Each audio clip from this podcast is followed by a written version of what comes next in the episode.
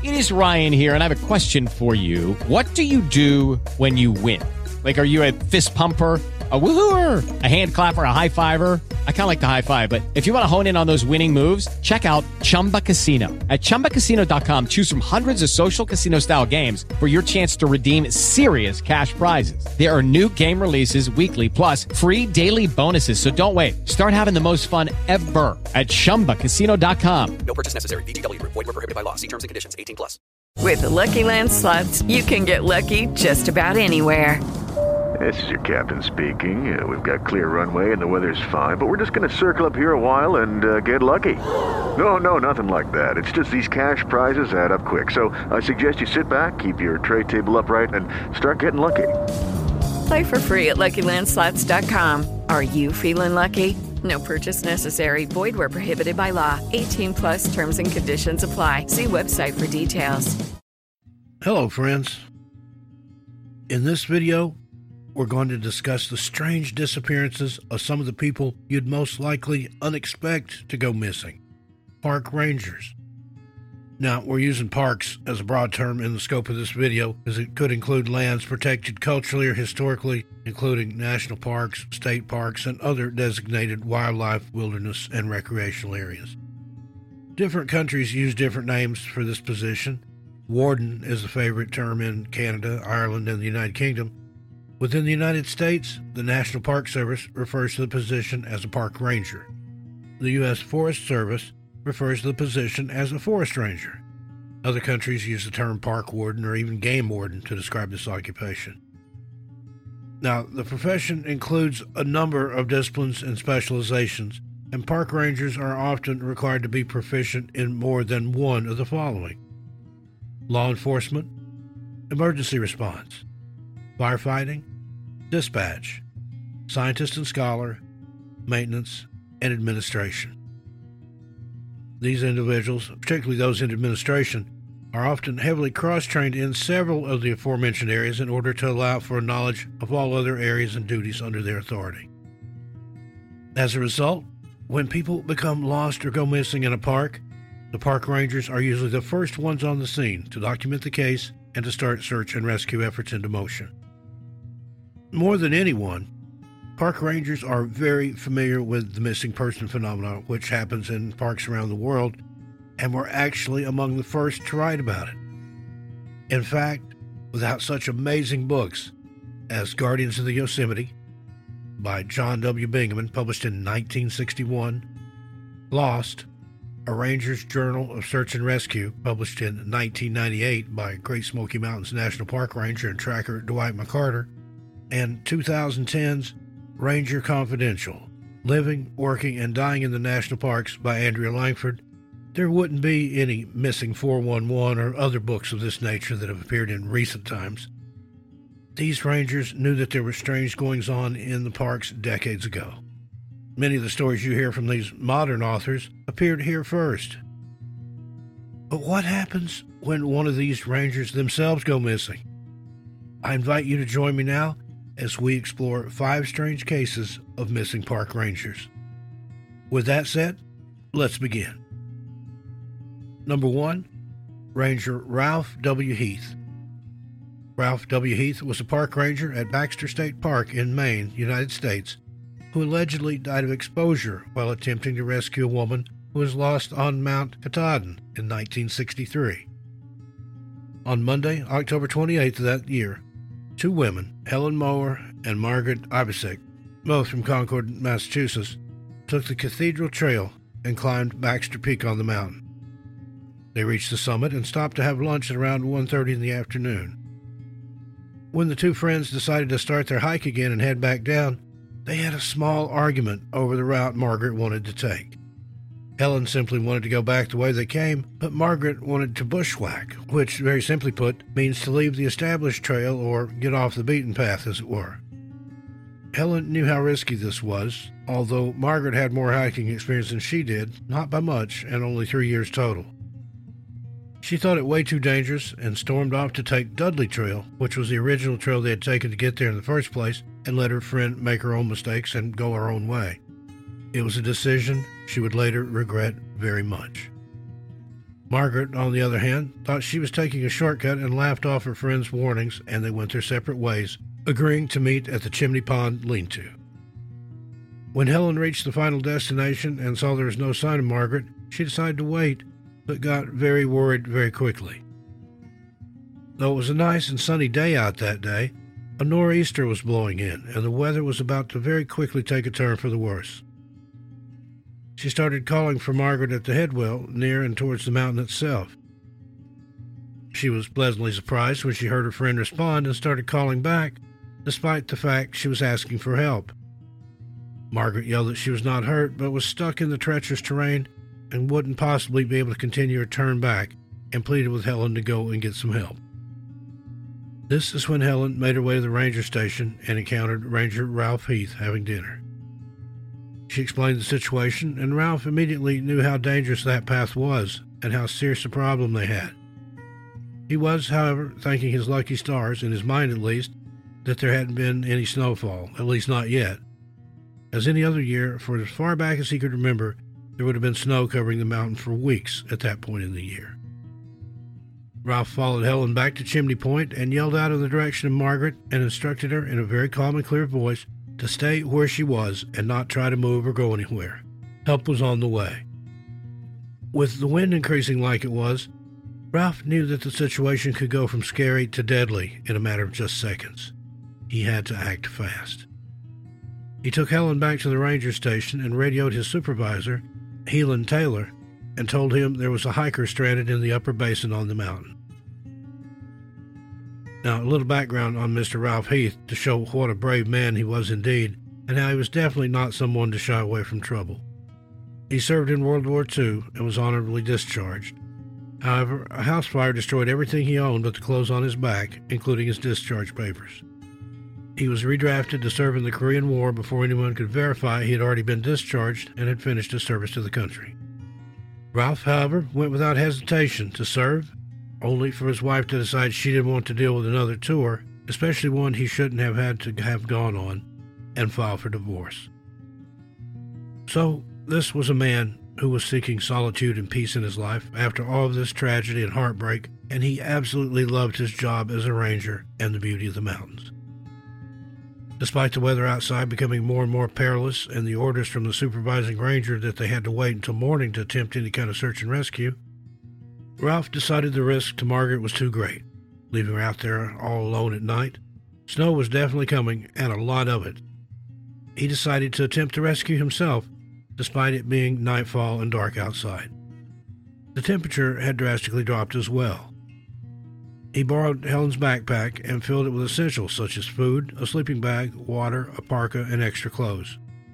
He also took 80 feet of rope, and at 11 p.m. that same night, headed alone down Dudley Trail. It wasn't until 5 hours later, at 4 a.m, that he reported back to Helen. He told her he had spoken to Margaret about an hour after heading out and was able to obtain her location, when he again told her to stay put and assured her help was on the way. She reiterated she was uninjured, but very cold. She's probably more than a little scared as well, I'm sure. He told Helen that Margaret was near the waterfall, and he wouldn't be able to reach her without more rope and more people. This was an area that even ice climbers considered treacherous and dangerous. Ralph was also extremely concerned because Margaret was refusing to stay and wait for help to arrive, and was determined to find a way out herself for fear she would freeze to death before anyone would be able to rescue her. After reassuring Helen and telling her what was going on, he contacted his supervisor, Helen Taylor, and made him aware as well. Taylor dispatched the Maine Forest Service, 2 additional park rangers, and a Maine game warden. By 6 a.m, Tuesday the 29th, an icy rain began to fall and the wind had picked up drastically. Ralph Heath ate his breakfast and then informed Helen Moore of his plans. He was going to ascend the ravine from Chimney Pond, climb straight up the headwall and into the waterfall, where he would provide comfort to Barbara, and, if he couldn't manage to rescue her himself, at least she wouldn't be scared and alone, and he would wait with her until the additional resources arrived to get them both out. Now, he was clearly putting himself at great risk, knowing it was unlikely he would be able to do anything but just sit with Margaret and wait. Yet, he did it anyway. He was truly a hero.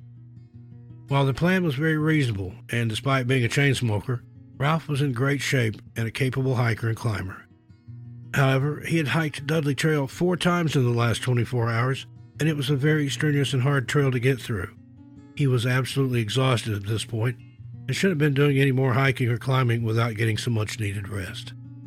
This would, after all, be a trailless climb he was planning to make. He wasn't going to leave Margaret, however, so the admonishments and warnings from his co-workers and even Helen fell on deaf ears. Ralph reached Barbara just as Hurricane Jenny reached the mountain. He sat with her for a little while, and the two hunkered down. A ranger sergeant set out on foot towards Chimney Pond as well and stated that, by the time he got to just the basin, the conditions were whiteout with gale-force winds. By noon, not even the jeeps could make it to the trailhead. There was 18 inches of snow already and more falling fast. He even reported that, only halfway up the mountain, his clothes had frozen solid and literally cracked at the elbows. Having no visibility and facing merciless winds, not to mention the condition of his clothing, forced him back down the mountain. He stated he knew that both Ralph and Margaret were in some very serious trouble as help could no longer get to them. It would be impossible for them to help themselves as well. The following morning, Wednesday, October 30th, 1963, Warden Supervisor David Priest returned to Roaring Brook and set up what we today call an Incident Command Center and had at least 35 people there working at all times. All different avenues of help were brought in and explored, but nobody could do anything as the snow was still accumulating and fast on Friday morning. Flash forward to November 1st.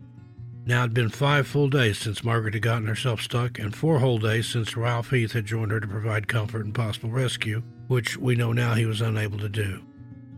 On Saturday, November 2nd, all teams and persons involved decided that any rescue attempts were futile, that they were simply wasting resources at that point. Mr. William Lowell Putnam III was one of the most experienced mountaineers in the country at the time and had been helping with the rescue effort since Friday. Finally, on Sunday, November 3rd, he made the statement that he believed Ralph and Margaret had most likely died on Tuesday and reiterated the waste of resources should they continue on this impossible trek to try and save them.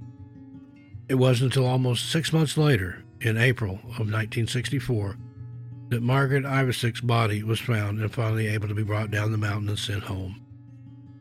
Even if this time, though, they needed chemical salts to melt the ice so as not to damage the corpse in any way, and the rescue still took an additional 3 days. It was found during the autopsy that Margaret was severely injured and hadn't survived more than a few hours due to the extreme blood loss. Her official cause of death was exsanguination. In other words, she bled out. 2 weeks later, on May 15th, they finally found Ralph's body. He was found, oddly enough, 400 feet above where Margaret was found. They airlifted him out of there, and his autopsy showed nothing at all. The coroner stated, "It looks as if he simply sat down and went to sleep," which is not uncommon when people freeze to death. Now, folks, though this was a bit of a long one, I think it's important we go over a few of the facts here. First, if Margaret had died very quickly after getting stuck where she was, how was she yelling to Ralph hours later? She had severed an artery in her leg and would have bled out within just minutes. Still, she was calling out and answering him hours after she initially got stuck. How is this even possible? She called out to Helen as well, even before that, and we know neither one was under any kind of duress or sick at all, so they couldn't have been hallucinating. There were no other bodies found in the area that time, and no one else had come forward claiming to have been the person stuck up there and answering or calling for help that could have been mistaken for Margaret. This is very strange, but becoming more and more common. Either search and rescue workers will hear the calls of people who are missing only to never be able to find the location where the calls are coming from, or the person who is stuck or lost will hear search and rescue but never seem to be able to find them either. The weather coming on so suddenly and so strong all at once is another very familiar factor when talking about the missing in the woods and the mountains. In fact, they were weeks late for any snow at all, and the weather started out that day as sunny and warm. This is just one of the many parameters we now look at while investigating the strange deaths and disappearances in the national parks. How and why did it all come on so suddenly, almost remarkably so? I guess we'll never know. But that doesn't stop us from investigating and pondering and searching for answers and the truth, though, does it? Number 2, Ranger Randy Morgenson. In July of 1996, Ranger Randy Morgenson was working as a backcountry ranger at Sequoia and Kings Canyon National Parks. He was the most ranger in the High Sierras, having been a backwoods ranger for 28 years at that time. On this particular day, July 21st, 1996, Randy loaded his pack and went on his routine and regular patrol of his station. He was 64 years old and in almost perfect health. Some of his co-workers even thought he was invincible and impervious to the perils that came with the job. It was just about daybreak when he headed out to patrol near Bench Lake, taking nothing with him but an old ski pole to use as a hiking stick. He was never seen or heard from again. Now, as is often the case in these strange disappearances, a sudden rain started to fall, blew up out of nowhere, got rid of any footprints or other evidence as to where Ranger Randy could have possibly gone or what could have happened to him. The people who knew and loved him were shocked. Randy had been the go-to person whenever someone else had gone missing in the area in the last almost 30 years. It was crazy that they now had to reach out to someone else to help find Randy himself. This man was the epitome of an experienced hiker and park ranger. There was no one more experienced or better trained. He had grown up in Yosemite National Park and had even worked carrying around the famous photographer Ansel Adams' equipment when he famously photographed the area. He had been in the Peace Corps and learned high-altitude mountaineering while in India from the Sherpa. He had at one time even been a winter ranger as well as a Nordic ranger, and then his current gig as a seasonal backcountry ranger. So you tell me, how does someone like this even get lost, while out on his routine patrol, no less, a route he'd taken many, many times? It wasn't even during any kind of search and rescue mission, just his standard, ordinary, everyday route. He was an environmentalist, he was a naturalist. It's said that he spent more time in the woods of the Sierra than John Muir. He was also a writer, his mentor being Wallace Stegner. This particular season, though a somewhat inexperienced backcountry helicopter flyer, Randy was grounded due to the weather. He absolutely loathed this and referenced it to as being in purgatory. Something to take into account here was Randy's mood, or at least how his usually jovial and not a care in the world mood seemed to be out of sorts immediately prior to his disappearance. Some people that knew him even went so far as to say he was in a funk of sorts. Randy also had some problems with the politics of how the parks were being run, and mainly how the backcountry rangers were mistreated and oftentimes overlooked, at least in his opinion. There weren't even any benefits that came along with the sometimes dangerous and low-paying job, except one, only paid out on a ranger's death, a $50,000 payment paid out to eligible survivors of park rangers who died in the line of service to the parks, such as, but not limited to, during search and rescue missions. While some have speculated Randy personally went missing to obtain this paltry sum, it's just not logical as he was never found, dead or alive, so we can put that rumor to bed right now. The park's senior science advisor recalled a strange encounter he had with Randy just a couple of weeks before he disappeared. He said of Randy that he was blank, almost morose. He was usually so passionate about the outdoors, even something small like trampled grass, and when the advisor brought up he was trying to save the trees in the park from some form of infectious bacteria, which was killing and rotting them from the inside out, he stated Randy simply responded with, "Why bother?"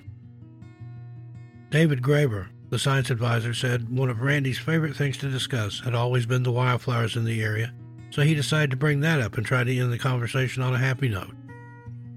He started talking about how beautiful the flowers were this year and how nicely they were holding up against the weather and unseasonably strong winds. To this, Randy allegedly replied, "I don't find much pleasure in the flowers anymore." He claims Randy then ended the conversation by somberly asking out loud if all of his years as being a ranger had been worth it, and then he walked off. Graber said he knew in his heart that this went beyond Randy's well-known contempt for the powers that be, but didn't push the issue. Unfortunately, he never saw Randy again as he went missing 2 weeks later. When Randy's best friend and co-worker George Durkee received the call that Randy was missing, he was extremely worried. He had known about some of the personal issues Randy was struggling with, even if he wouldn't say specifically to the public what those issues were. He says he remembered three things when he heard that Randy went missing. The first was the time the two had almost been killed, and Randy, for the first time in his life and career, had been reckless and had moved when George called down a large and deadly rock that was about to fall directly onto his head. Randy simply let the rock hit his helmet, which if he hadn't been wearing, would have killed him. The other two memories were similarly strange, with George marking that it was a good day to be alive, and Randy responding he wasn't so sure. And then an argument about Randy's extramarital affair, which George didn't agree with.